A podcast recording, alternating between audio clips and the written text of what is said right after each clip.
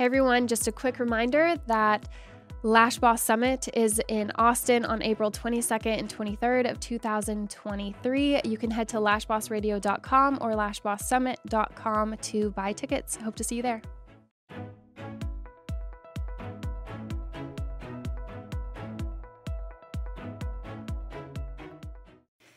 Hey everyone, welcome to Lash Boss Radio. I'm Shelby, your host, and today I'm going to share some of the parenting plus business woman things that I wish that I knew before I became a parent um, and things that I've kind of picked up along the way. So, if you are a parent and you're a business owner or you hope to become a parent one day, um, one thing that I realized after I had my son, which was three years ago. He's going to be three this month. It's crazy. Um, I started having this like fear almost that everything that I've built was going to go away. And what I've noticed as it started to get easier in the, you know, when they get bigger, it, it gets, everything gets a lot easier. Harder in some ways, but at least easier in a lot of ways. And it doesn't actually stay how that feels. And everything kind the fog kind of clears. You realize that nothing has really changed all that much in the industry. Yes maybe like a new technique or a new trend or something. But me feeling like so worried that i was going to lose like any like my listeners on the podcast for example what i wish i knew is that it was all going to be there when I was ready to come back. I also wish that I planned a little bit better for like a break. And I just felt like in the stage that I should have been just focused on my new baby, on my new self, really, and trying to just take care of myself, my family, I wish I would have enjoyed that time a little bit more or just focused on that and have planned for content or episodes or or something a little bit better before I had him because I feel like that would have made it a little easier. The problem was I didn't have anyone at the time that was helping me with social media or at the time actually I wasn't even recording in the studio. This is like a newer thing that has really alleviated a lot of the pressure that the podcast brings on.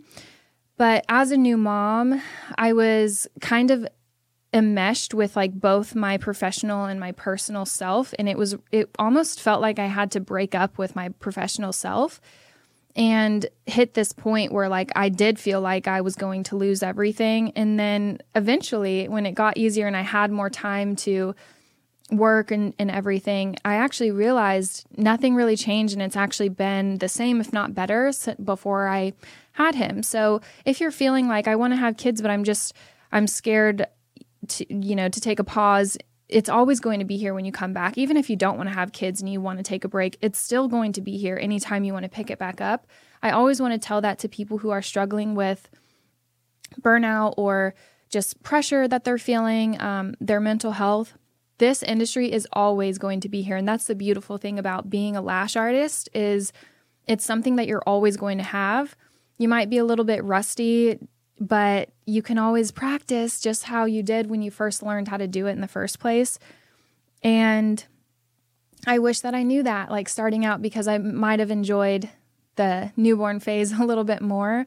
I sort of feel a little guilty because i was always thinking like oh but i'm not at work and oh but i'm not doing this. I just I just placed a lot of pressure on myself to like keep um, performing at the same way I was before I was a mother. And it changes a lot, but it changed for me personally in a better way because before I had Blake, I was working open to close and I was just so wrapped up in every single minute detail of the business after I had Blake, I became really good with time management because I didn't have as much time to give to the business. So there were a lot of roles and duties, responsibilities, um, projects that I had to have help with And now that I'm not doing everything, I actually have more time to do what I'm really good at. And the business has grown a lot from that. When I was there all day, every day, you would think that that is like growing the business exponentially because there's like so much time and energy spent there. But now, because there's less time, the energy is like laser focused on whatever I'm doing and it's focused just on one specific thing, while everyone else that is helping in on my team in some way, they're kind of doing what they're good at. And then everyone's doing what they're good at and we're all going towards the same goal, doing different roles. And the machine is just like, you know, building as we go and it's it's really cool it's almost like we can't even keep up sometimes so i would suggest if you're wanting to become pregnant or you are pregnant now start planning out um, the maybe newsletters or content or photo shoots that you want to do before you have the baby and then maybe have somebody that can help you with posting those i think instagram also now has like, well, I do know for sure you can save posts as like drafts, but I do also think that they might have like a scheduling feature. Maybe I'm wrong about that. I don't know, but Canva definitely does have some new features where now you can make like this content calendar and you can um, plan out captions. There's a t- ton of different little softwares you could use for this. That way, you can plan to have like a couple months worth of content. And when it's time to post, if you can set that on like auto posting, you are good to go and you can totally soak up those like next couple of months. If you're somebody that's an educator, maybe hype really hype up those last classes before you have the baby and um, yeah, I, I think all of it's possible. I just think I didn't plan enough whenever I was pregnant personally. And I wish somebody would have had this conversation with me, to be honest, because I, I really needed it. So I'm talking to my past self right now.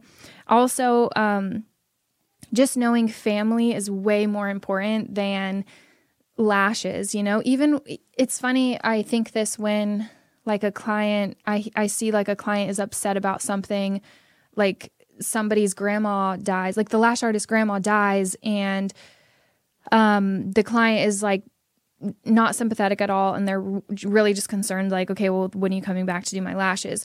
Those are kind of moments where I'm like, gosh, like people kind of put lashes before the things that are most important in life. And yes, we love lashes. We think that they're amazing, obviously, but um, family is way more important. So do what you can to make sure you can maximize that time and energy uh, towards your family because you are very much going to need it.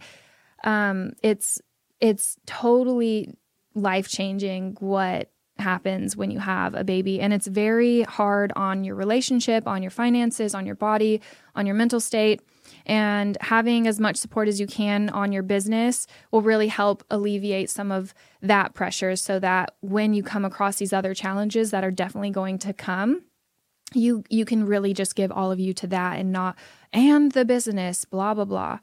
Um, so next thing i'll say is no one is expecting you as a new mom to show up on social media to put out that online course, to put out that episode. Like, no one really expects you to do that. In fact, they're kind of expecting you to take a break and they're excited when you want to come back, whenever that is.